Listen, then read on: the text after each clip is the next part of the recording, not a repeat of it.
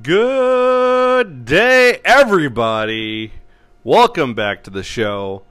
I am Chad, your host on One Guy with a Mic Sportscast, where it's the podcast where I bring the stats so you can state the facts.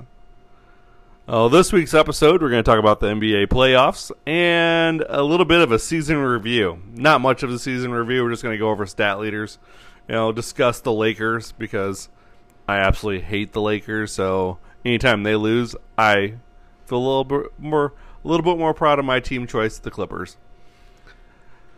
Also, I need a big give a shout out to all my Canadian fans out there. Thanks for looking out for your boy. We are currently ranked number 234 on the Canadian Sports Podcast, so that's pretty awesome, according to Apple. So that's a plus. I love it. Love to hear that stuff. All right. Well, baseball season's underway, so let's talk about overreactions and underreactions. The Cubs have won 2 games already this year, which is way more than I thought they were going to have done by the time the second week of the season started. So that's a plus. I don't think it was going to be as bad as the Cubs team that started 0-14, but I thought it was going to be pretty bad. Needless to say, Ian Happ has shown up and showed out. So, but now he got hit by a pitch on Saturday and is currently on a day-to-day basis. So there's that. You also have the Yankees beating down the Red Sox. So that's fun. I always like to see when the Red Sox lose too. And all my Yankees Twitter is just blowing up with how that team is doing right now as well. Which, that, as I have found myself on Yankee Twitter, which I seem to find a lot of Yankees fans for some reason on Twitter. Which is fine. I don't have a problem with the Yankees at all. They are where they are. But to watch your guys' tweets after the lockout ended, and how they're like, you need Story, you need one of the pitchers off the A's, you need to go after Freddie Freeman, you need to do this, you need to do that, and then they go out and trade Gary Sanchez and Urshela for IKF and Donaldson and move Torres to second, which Torres isn't even starting every day, which is fine, but to see you guys all upset how they didn't get a Freeman, how they didn't get Story, how they didn't get whoever that you wanted them to get, how they didn't do that, and then to start off the season the way you have by beating the Red Sox twice, to now you guys are like, yeah, Stanton's the man, and I understand, and re-sign Aaron Judge for $500 million. Now let's get into some of his career NBA stats quick. He had a career average is 30.1 points per game. He averaged 6.2 rebounds per game and 5.3 assists per game. That's some gaudy numbers. He's only behind in steals to John Stockton and Jason Kidd. First team ballot Hall of Famer. He's also in the FIBA Hall of Fame. He's won Olympic gold in 84 and 92. He won gold at the Tournament of Americas, and he's got a gold Pan American Games medal as well. Wow. And y'all wonder sometimes why us that grew up watching Jordan thinks he's the greatest player of all time. The guy created his own brand. His brand is still relevant today. He's still worth $1.3 billion every year off the Air Jordan brand. His number one selling shoe is the Retro Ones, which stopped being distributed in 2015. He's had deals with Hanes, Gatorade. The guy is a cultural icon. Space Jam. It came out in 1996 and grossed over $200 million at the box office. Yeah, granted, he wasn't like the best actor. And you can say, and if you're a movie critic, you can say, well, that movie is trash. But to the basketball fans and the kids in the 90s, that movie is straight gold. That movie is, that's one of those movies that you're like, hey, well, let's watch some 90s movies. And we throw on Sandlot, Rookie of the Year, Space Jam, and Happy Gilmore. Like, that pretty much sums up our entire 90s collection as kids for movies. He cited David Thompson and Walter Davis and Jerry West as influences to his game. His game has influenced LeBron James, Kobe Bryant, and others. Vince Carter gave up his All-Star starting spot in Jordan's last All-Star game for him to be the starter. Wright Thompson described him as a killer in the Charles Darwin sense of the word, immediately sensing and attacking someone's weakness spot. The Bulls built their organization around him. As a player, there's nobody like him. Larry Bird even quoted that, saying that there's only one Michael Jordan, or actually what he said was, God has came back in the form of Michael Jordan. Larry Legend said that after a playoff battle in the 80s. He unretired. He retired to go play baseball. And yeah, I understand there's gambling rumors out there, but I legit think he just got tired of basketball because he could just dominate anybody on the floor. And as a competitor, he needed a new challenge. So he went and tried playing baseball. And, I mean, the guy even did well there. And not like well. I mean, he only played at Birmingham, but still. I mean, he did play in an exhibition between the Cubs and the White Sox. No one has matched what Jordan has been able to do since. We can talk LeBron. We can talk Kobe. Yeah, LeBron's got more points scored. And Kobe, had an outside shot. And Kobe had that killer instinct just like Jordan.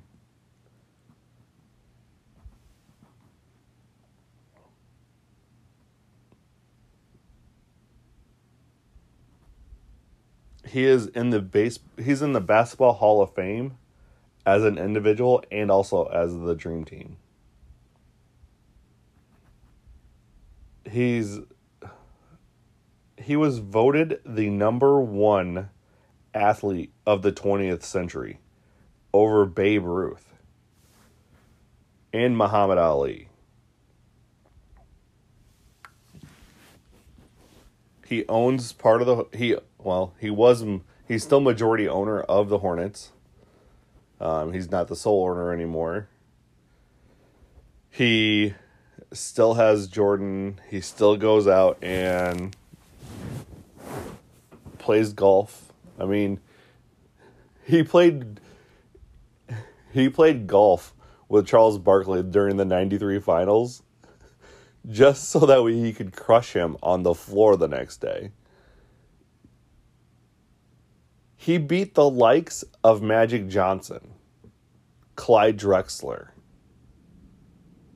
Charles Barkley, John Stockton and Karl Malone, Sean Kemp and Gary Payton. He beat Shaq, and he broke up the Magic. The Magic beat him in the second round when he came back from retirement. And then the next year, the Bulls beat them and broke up that team. Patrick Ewing doesn't have a ring because Michael Jordan. Magic Johnson doesn't have 6 rings because of Michael Jordan. Larry Bird doesn't have 4 rings because of Michael Jordan. Isaiah Thomas wasn't on the Dream Team because of Michael Jordan. Like, he let it be known that once you stepped on the floor with him or at any competition, he was going to destroy you. And that's what he did. He developed a jump shot. He admits that the Air Jordan brand, you know, took away some of the jump shot because everybody wanted to dunk. That's what everybody wants to do. But you can't sit here and tell me that there's someone better. You can't sit here and tell me a guy that has 4 rings is better than a guy with 6 rings. And rings don't even matter to me. Like, I've already discussed that. Championships really don't matter. But the stats and the way Jordan played, when he's winning on offense and then he's playing defense, and he's not slacking on defense either. He's guarding Clyde Drexler. He's guarding Gary Payton. He's guarding Magic. And that's the thing. That 91 Lakers team wasn't soft. Like, that 91 Lakers team it was on the tail end of their 80s runs. But still, they were not soft. Let's see. This guy averaged 38.3 minutes per game for a career. He shot 49% from the field. He shot 32% from the three-point range. However, three-pointers weren't a huge thing when, you know, during that time. Like, you drove the bucket, you did mid-range shots. He had a 83% free throw percentage. And he averaged almost a block a game. Even in his last year, his average line was 20 points. And this is at him at, I think he was 40... How old was Mr. Jordan in? Yeah, he would have been 40. So his last year was, he turned 40 during the season. And he averaged 20 points, 3.8 assists, 6.1 rebounds. He shot 82% from the line, 44% from the field. And he still played 37 minutes a game. And that was without even starting 15 games.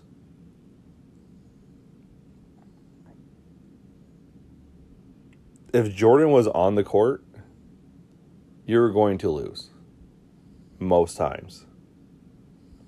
Yeah, did he have his bad games? Yes. But they were few and far between.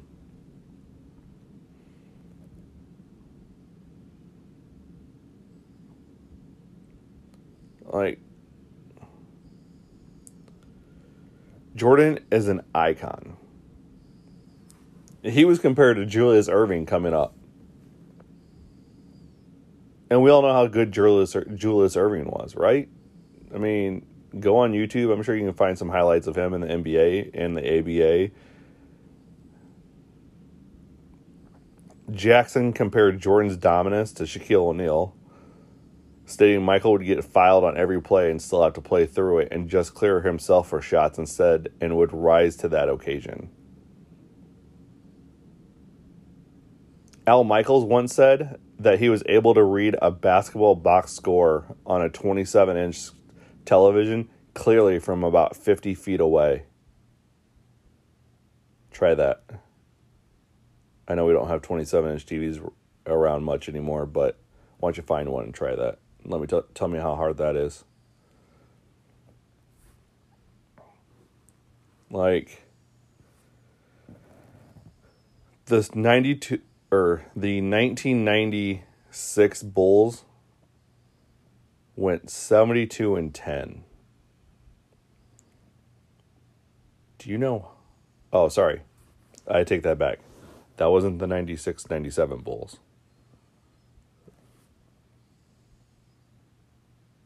That was the 95-96 Bulls that went 72-10. The 96-97 Bulls went 69-11. And the 97-98 Bulls went 62-20. So, yeah, there, and you could say that you had Rodman and Pippen and Jordan. Okay, that's fine, but you still had Kukoc and Kerr. Like, that team was dominant. Their first seven guys off the bench would just dominate you. In the playoffs, here's another deal. So, I wish I would have found Jordan's playoff record, other than six, to see how many games he actually lost. But it wasn't many, because in the 90s anyways. In the 80s, he got beat up.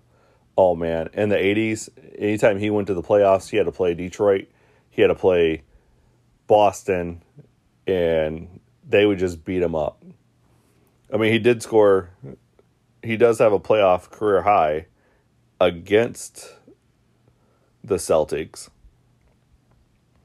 That is still has not been broken yet, because the Celtics were like, hey, we're just going to let Jordan score and not everybody else. He put up 63 points in a playoff game.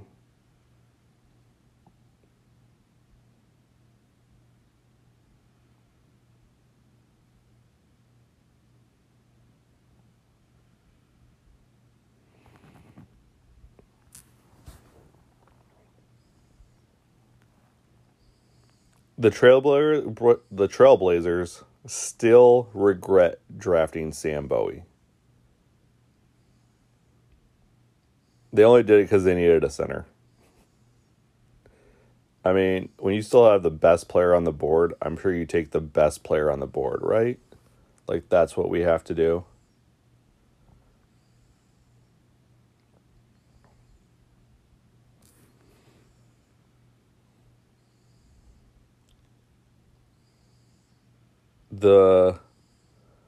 The Pistons would hit him every time he came into the lane.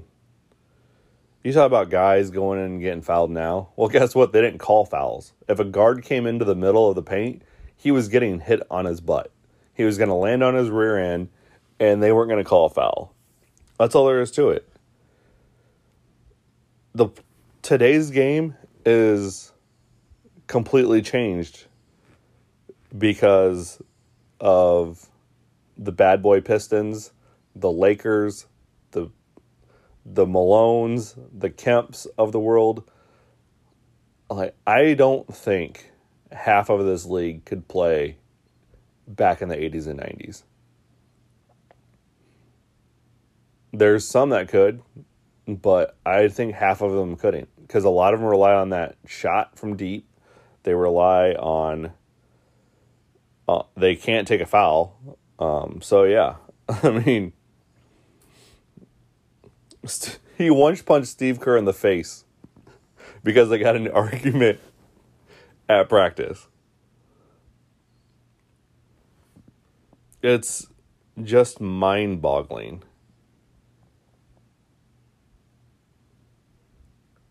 how well he does. He has done with his career as everything.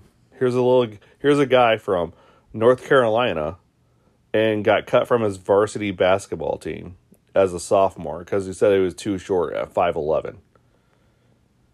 And then he became the greatest player of all time. And I understand that's an opinion. I understand that it's completely opinionated right there. When I say he's the greatest player of all time, I understand that is my opinion and nobody else's. But when people are still looking up to him and still trying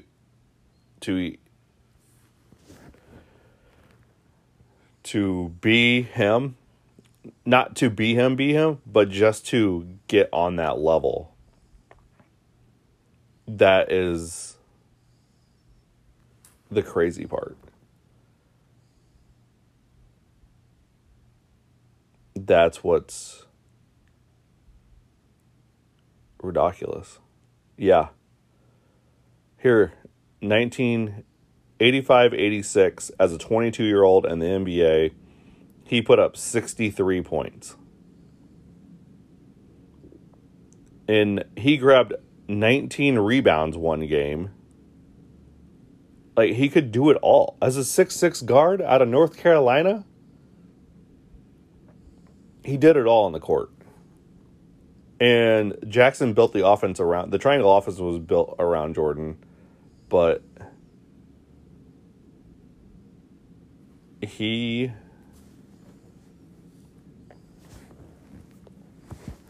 But why not? But why not build that offense around Jordan? Why not let the triangle offense run through Jordan?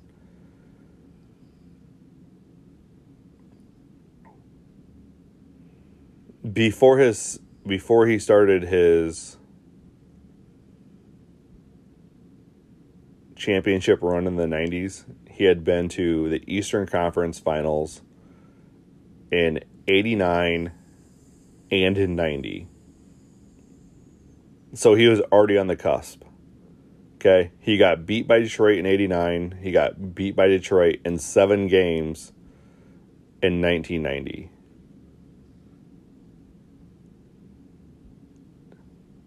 And then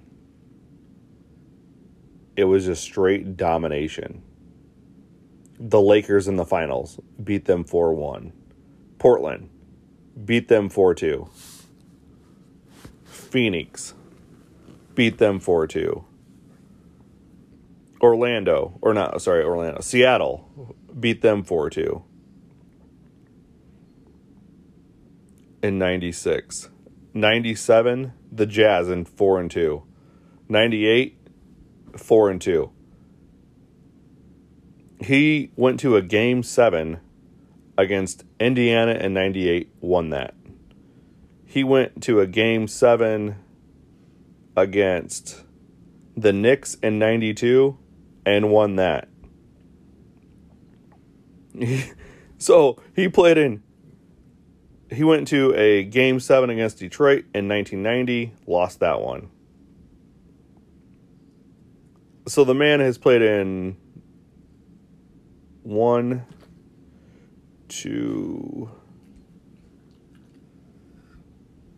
game 7s. That's all he played. He's played 3 game 7s his entire career. That means he straight up finished teams off. After that 90-95 Orlando series, when they lost 2-4 in the Eastern Conference semis, he'd never lost a playoff matchup ever again. After he lost in the Eastern Conference Finals against Detroit, he did not lose another playoff series, ever again. Like, who's going out there to beat you? That was it. And... you know what? This is fitting. It's 23 minutes. I'm going to call it great. Jordan, if you want more info on him, go to basketballreference.com. Look up his stats. Go to YouTube. Watch his videos. He wore 45. Oh, and he wore 45. And then got fined when he switched back to 23 because Nick Anderson decided to make a comment about how 45 doesn't look as well as 23 does. 45 is pretty flat. Then he comes out and puts up and just, yeah, granted he lost the series, but then he still comes out and puts up 38 points the next game against Nick Anderson. As he's wearing 23. The Bulls and him both get fined for it. And then he just started wearing 23 again. He had to wear number 12 in 1991 against the Magic at one point. But this is... We talk about great players. We talk about Larry Bird walking into a three-point contest and looks around in the room and says, who's going to finish second? Larry Bird also won a three-point contest at the NBA All-Star Game without taking off his shooting jacket. Here's Jordan. When he decides to come back to basketball, he sends a fax that just says, I'm back. And then went out and did Jordan things. That baseball hiatus, I think, reinvigorated Jordan. I think he went out and he failed. I wouldn't even say it was a failure, but he did bat 200 and didn't get out of the minor leagues. But he was, I think if he would have been a few years younger and not 31, he probably could have made it as a baseball player too. Because he could read. He could read the ball off the bat for an outfielder. He could run and steal bases. And eventually, he worked so hard that he could finally hit the curveball, because that was the biggest thing that he couldn't do. If he is younger, he is definitely making it a baseball career. And also think about this. We have baseball and football players that wear his shoes as cleats.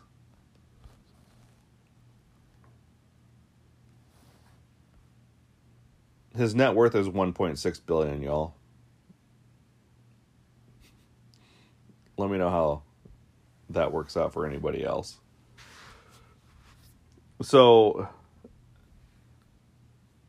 and also, he had to quit baseball because of the strike, because he didn't want to be a replacement player, which I get. I really hope that this lockout gets over and we stop and we don't have to have that issue. Really hope the owners get their head out their asses. So, his 1 year, let's just talk about baseball quick, and then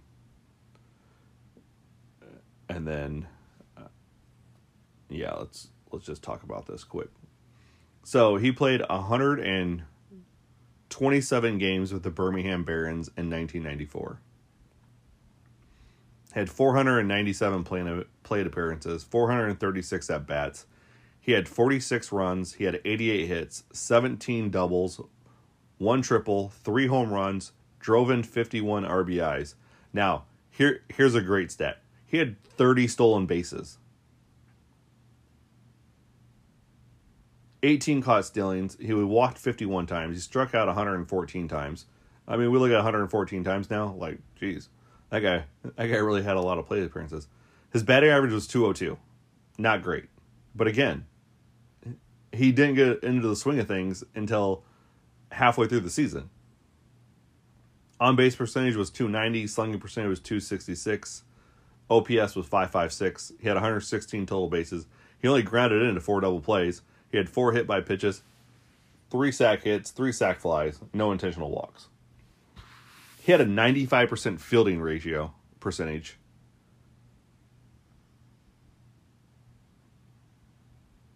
He had 6 assists from the outfield. I mean, he did commit 11 errors, but still. So, yeah. He could do it. He could just do it all.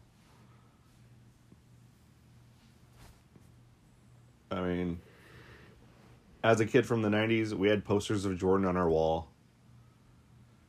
We had to buy the new Jordans that came out. I remember as soon as I got my first paycheck, I went out and bought a pair of Jordans. Jordan 12s were the first pair of Jordans I ever had. And then there was the 13s. And the guy is a legend. And I am very thankful I got to see him play as a kid growing up to appreciate what he did, to appreciate everything he put in the game. So, and that's the beauty about, I'm going to really age myself here, but that's okay. That's the beauty about the guys my age, or the fans, the basketball fans my age, that grew up in the 90s, and we saw Jordan play. We then got to see Kobe play. Then we got to see LeBron play. We got to see Larry Bird at the end of his career. We got to see Magic Johnson as well. We got to see the glove, Scottie Pippen, Dennis Rodman, David Robinson, Timmy Duncan, Kevin Garnett, Shaquille O'Neal. We got to see these dudes come up and show out their game and try to beat each other every single night. No one was hopping on teams to be with their friends, because rarely were they friends outside of basketball. Paul Pierce still hates LeBron James to this day, because Paul Pierce is an old school guy. No way was Paul Pierce is going to be like, I'm going to go join up with LeBron. Like, no.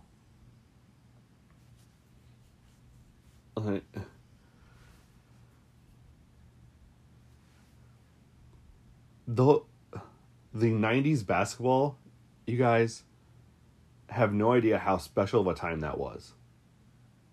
Because you had three-point shooting. You had shooters like Reggie Miller. You had guys like John Starks. You had Charles Oakley's. Who, by the way, Charles Oakley was Jordan's best friend when he was on the Bulls, because Oakley was his enforcer.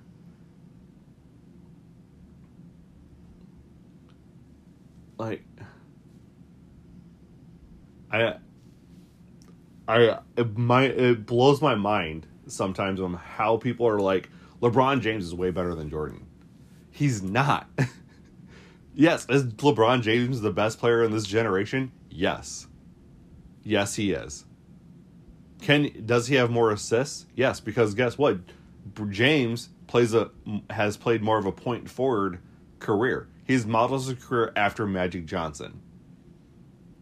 If you compare James and Johnson and watch those, that's who you have. You have a 6'9" point guard. Okay? No one's like Jordan. 6'6" shooting guard, small forward, could guard all five positions if he had to. Get you a rebound, go down another end and score the game. The dude was clutch. And there was three things that made up the 90s. Jordan, hip-hop,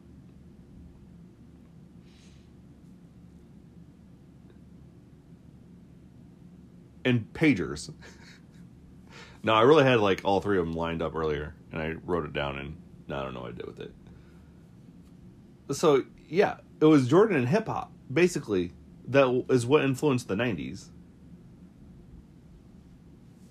Allen Iverson beat Jordan off the dribble. But guess what? Jordan still beat him. Yeah. You guys really need to go on YouTube and start watching some Jordan highlights. That's all there is to it. He inspired so many kids to play basketball. He inspired so many people just to try to be great at whatever they do. The guy is an influential person, whether it's on a field, on a basketball court, on a golf course, or even as a business person. So, happy birthday, Michael Jordan. Thank you for providing the entertainment and showing others the desire and the will to win. Thank you for that. Thank you for being you. And I know you're probably not going to hear this podcast, but I just want to say thanks, Michael Jordan. You made a lot of kids that are now grown-ass adults extremely happy in the 90s. And on that note, y'all have a great day. I'll be on tomorrow. We'll be dropping Friday's podcast tomorrow still. We're going to talk the NBA season since this is the All-Star break, and how fittingly the All-Star break always rolls around when it's Jordan's birthday. That's the epitome of the NBA right there.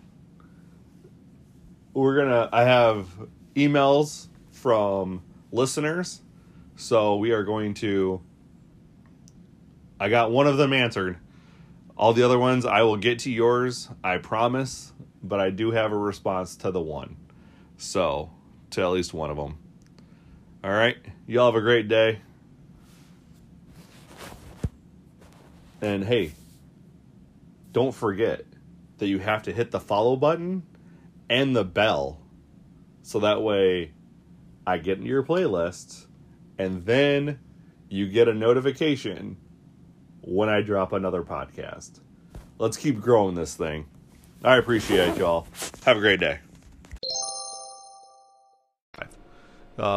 Philly's 23 assists, Toronto's 22. Steals, 7.65, almost 9 for Toronto. Blocks, 5.3 for Philly, 4.62 for Toronto. Field goal percentage, again, 2 points separate him, 46 for Philly, 44 for Toronto.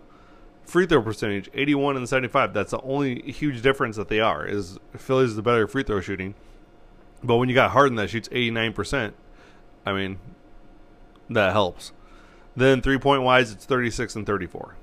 So, yeah, it's going to be a close series. I'm not a fan of Doc Rivers, but I think he can get – because he does. I'm not a fan of Doc Rivers because he doesn't make in-game adjustments. I've talked about that before. He doesn't make in-game adjustments, and therefore it's hard for me to appreciate him as a coach. And sometimes you don't need to make those in-game adjustments, but playoff times you do. So his drought of championships is going to continue this year. Philadelphia wins this series 4-2, 4-3, somewhere in there. It's not going to be a sweep. It's not going to be a 4-1 series either. Toronto's a better team than that. And Toronto could pull off the upset. But especially if Harden goes really cold and they can stop Embiid. And when you're playing the same team seven times, it's a lot better to game plan that way. So we'll go with Philly. All right, next up is Boston and Chicago. This reminds me of an 80s matchup between the Boston and Chicago, but that was Bird and Jordan, and this is going to be Tatum and Levine.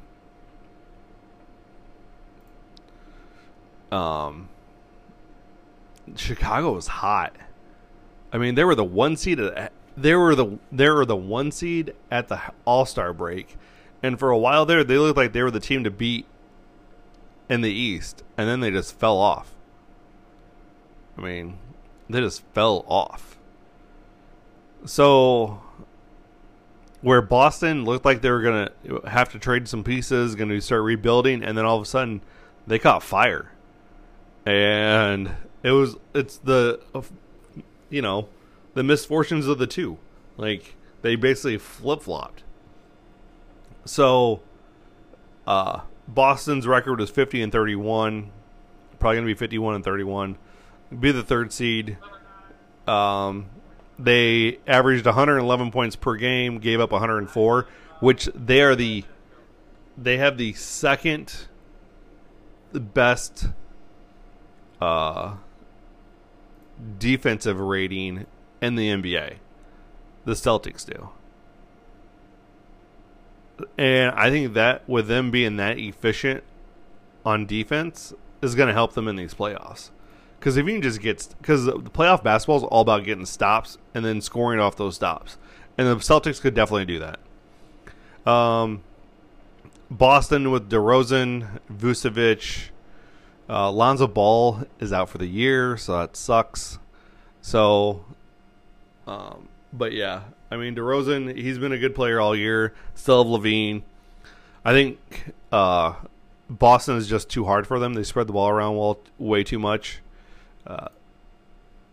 And Boston is just gonna, I wouldn't say roll this series, but they'll win it. The Bulls might sneak one out. The Bulls might just sneak one of them out, but that's about it. So I think Boston goes 4-1, 4-2. I mean, it's going to be a good series, but it's not going to be a great series. It's not going to be like those old Boston-Chicago matchups that used to be. So now we got the 2 and the 7 over here on the East. You got Milwaukee and Brooklyn. Two heavyweights. This is probably supposed to, I think this was the projected matchup for the Eastern Conference Finals at the start of the year for a lot of people. But here we have it in the first round. Okay, we have it in the first round. Brooklyn is got Irving and Durant now. But the Bucks have Antetokounmpo, Holiday, and Middleton. Like, their three have stuck around a little bit. So let's. And the funny thing is, so I'm looking at these stats on ESPN. So I'm getting all my stats. I'm getting my team comparisons from ESPN.com. I got my league leader stat from BasketballReference.com. Okay, but I'm looking at Brooklyn stat leaders, and since Durant nor Irving make the 58-game minimum, their leading scorer this year was Patty Mills at 11.4 points per game. Now that's funny. That's hilarious to me that you have Durant and Irving, and due to those guys not playing the minimum number of games, you have Patty Mills as your leading scorer. All right, so the head-to-head matchup this year, Milwaukee won 3 out of the 4 games, with the last one going to overtime, and Antetokounmpo had 44 points to Durant's 26, which he was the high. So, but Irving is Irving, and he's probably, you have two of the best shooters right now in the NBA with Irving and Durant on the same team. And either one of them can go off, as has been seen throughout this season, can go off for 60 points a game. The downside to these two teams, or at least the downside of the Nets, is they don't play defense that well. That's for sure. They're not really. They're 19th for opponent points per game, and their defensive rating is 19th as well. So they don't really have. They don't really play that well of defense. Where Milwaukee has a little bit better on the defensive end. Milwaukee's definitely going to have to rely. If Middleton and Holiday can't get going, and it's relying all upon Giannis to win the game. I think Giannis can take it over and win it, but I don't think he can do it for 4 games to get 4 wins out of this deal. So definitely Brooklyn has the advantage there. And I'm leaning with an upset here. And I wouldn't even really call it an upset, because I think Brooklyn can do it. I mean,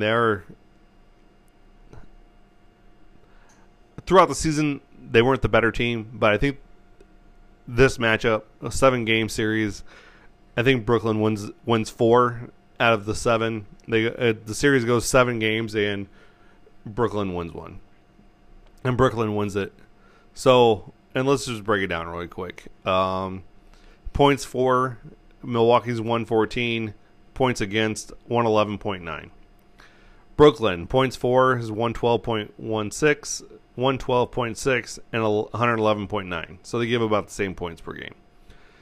Rebounding wise, Milwaukee rebounds at 2 rebounds a game better. Brooklyn moves the ball 2 assists better. They have about the same steals, 7. Block shots, it's 4 and 5. They shoot the ball about the same, and they're really, yeah. So these two teams are very evenly matched up. And, you know, the defensive rating for Milwaukee's 13th. So, again, they're not really that stout at defending either. But I think I really do think Brooklyn's going to be able to pull this off. So, next matchups in the second round, you got Miami and Philly. All right. And then, so let's start with Miami and Philly. The Heat compared to the 76ers. Now, Jimmy Butler can do Jimmy Butler things, right?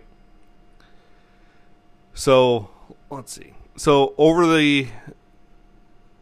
again, a couple close teams. So now we're getting a little bit closer in how things took place over the season. They split the season series 2-2. And Miami had, again, 100, like I said, 110. And Philadelphia had 109.8. So they score the same amount of points per game. Philadelphia gives up 2 more points per game with 107 and 103. Again, you got Harden and Embiid, which are good, but I think Spoelstra is the better coach here. And the defensive rating for the 76ers is 12th. Their net rating is a plus 2.6. Meanwhile, Miami has a net rating of a plus 4.8. They got a defensive rating, which is 5th in the league. And they're a top 10 offense. So, and their points against their opponent points per game is 3rd. So, I think the Heat hold them in check. I mean, you got Robinson, and so Tucker is going to be out is going to be reevaluated in a week. He's out a little bit, you know. So I mean, they're pretty much a healthy squad, and they'll just be able to own it. I mean, Jimmy Butler is going to show up and do Jimmy Butler things. We got Kyle Lowry, Adebayo, Hero, and then you got Robinson. Yeah, I mean, yeah. So the Heat, being the 1 seed, are going to end up winning this thing against the 76ers. Probably go 6 games. Doc Rivers still is Doc Rivers. And Miami makes the Eastern Conference Finals. Because isn't that what Butler showed up to do anyways? I thought so. All right, next up you got Boston and Brooklyn. Now, this is a good match. See, this bottom side of the East is just really good. Between 2 7s and the 3-7 matchup right here, because they're very, very, they match up very well. So you got Boston took 3 out of the 4 games this year. Boston again averages 111 points a game. Brooklyn averages 112. Boston only gives up 104. Brooklyn gives up 111. You got Tatum, Williams, Smart, Jaylen Brown. So you got Grant Williams that can shoot the 3. I think that even though as well as Brooklyn shoots the ball, you're going to put Jayson Tatum on Kevin Durant. You can put Jaylen Brown on, or Marcus Smart on Kyrie Irving. So yeah. And then they're not really, again, they're not really hurt. So But it does look like Robert Williams is out for 4 to 6 weeks due to surgery on his left knee, so they lose a center. But how they got Al Horford, and they can go small ball if they have to. I think the Celtics, I think this one goes 7, and with the Celtics having the second best. So they have the second best defensive rating. They have the second best net rating at 7.2. And then they're first in allowing points against. So with that being said, the Celtics defense, I think, holds up, and they end up winning this thing in 7. So that leaves Miami and Boston. We're going to go with Miami over Boston. Or not, sorry. Jeez. Boston over Miami. I think Jaylen Brown and Jayson Tatum are just too strong for that Miami team. So I got Boston coming out of the East. Out of the West, we got Phoenix and Minnesota, Dallas and Utah, Golden State and Denver, and then you got the Clippers and the Grizzlies. So with the Suns and Minnesota, Suns win at 4-1. Not really a whole lot there. They've been dominant all year. They're going to continue that dominance. I spent a lot of time on the East, so I'm going to try to not spend that much time on the West. Because I think they're pretty much open-ended matchups over here on the West. You got Dallas and Utah. I think Utah can pull it off. They're better down low. Dallas is Doncic, but that's all they really have. Golden State and Denver. Golden State wins that matchup. Steph Curry, Klay Thompson just shoots everybody out the building. Is how that is.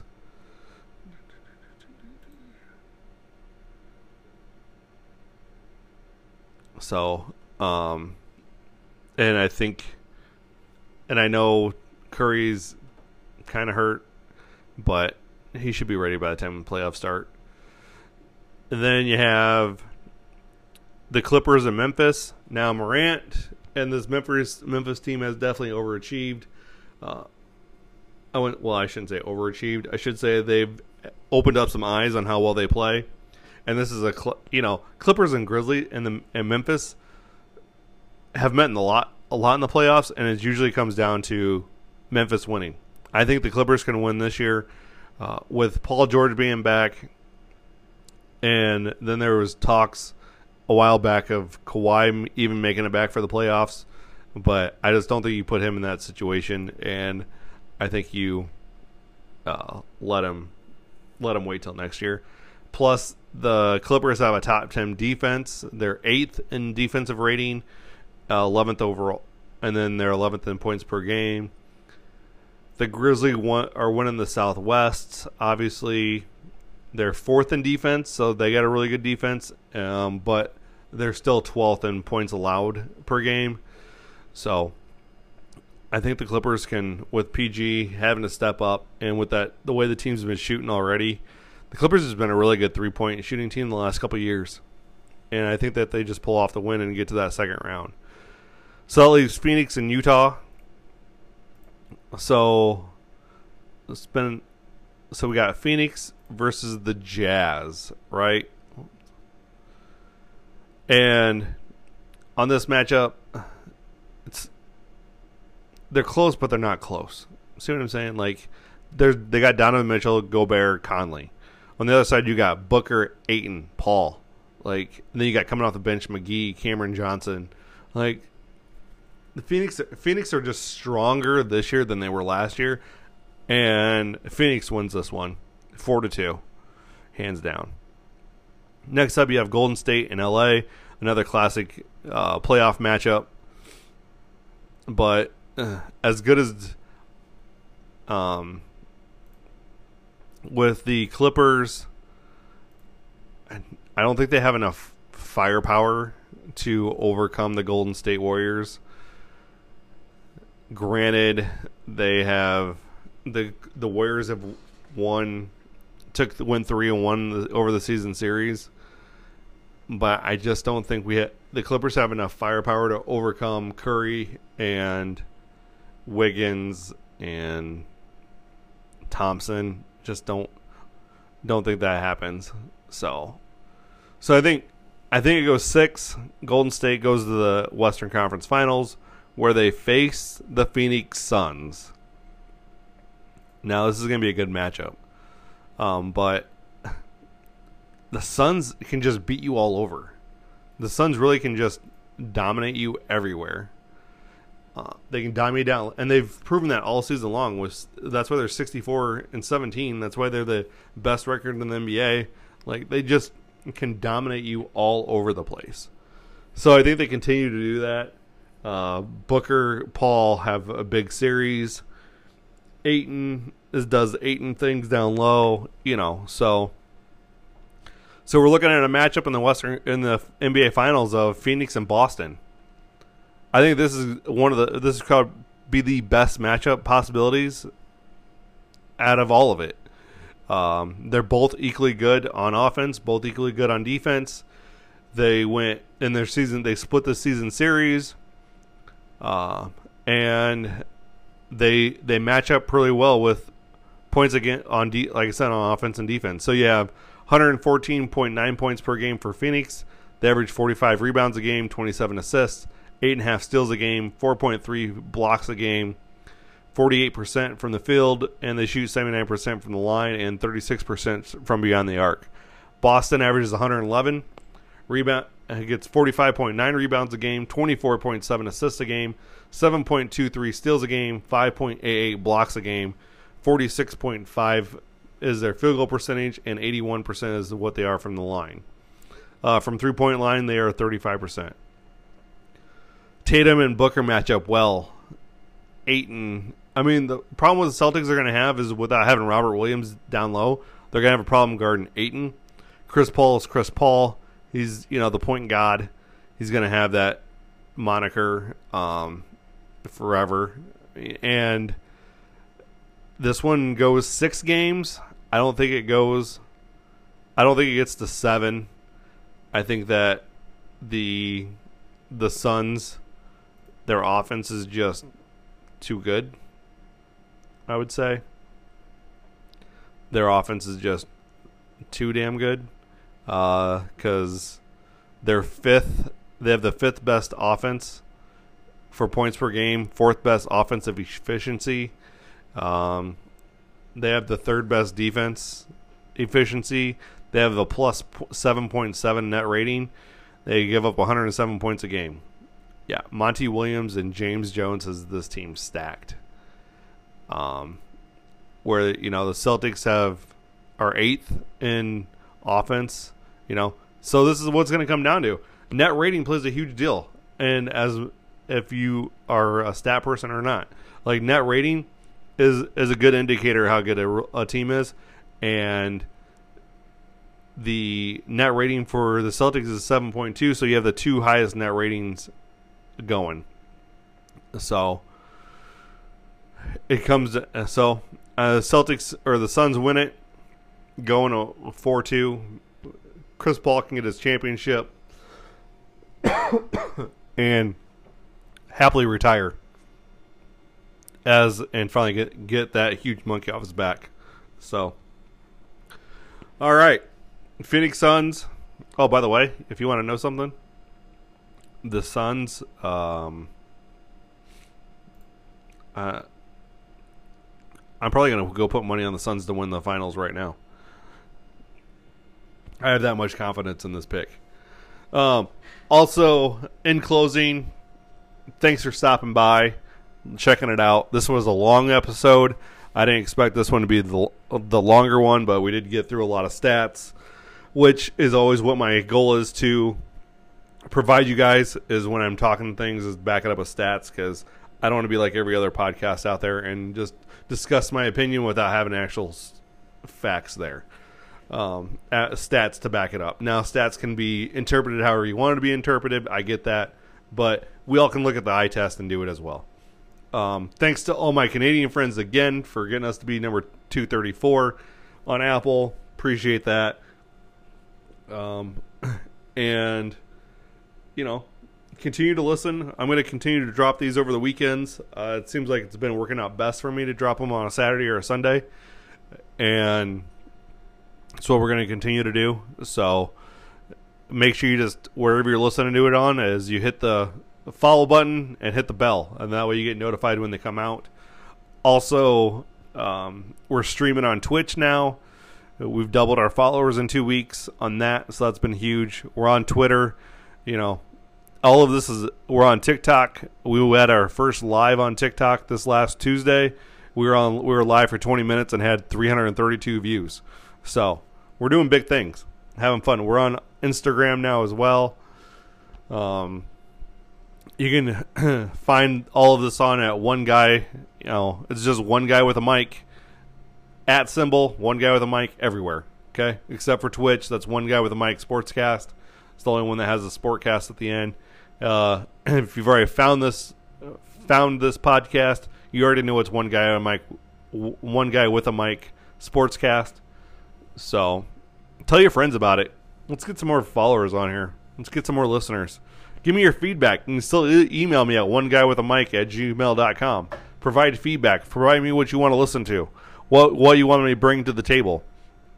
So, y'all stay pretty, stay loud, tell someone you love them. Have a great day.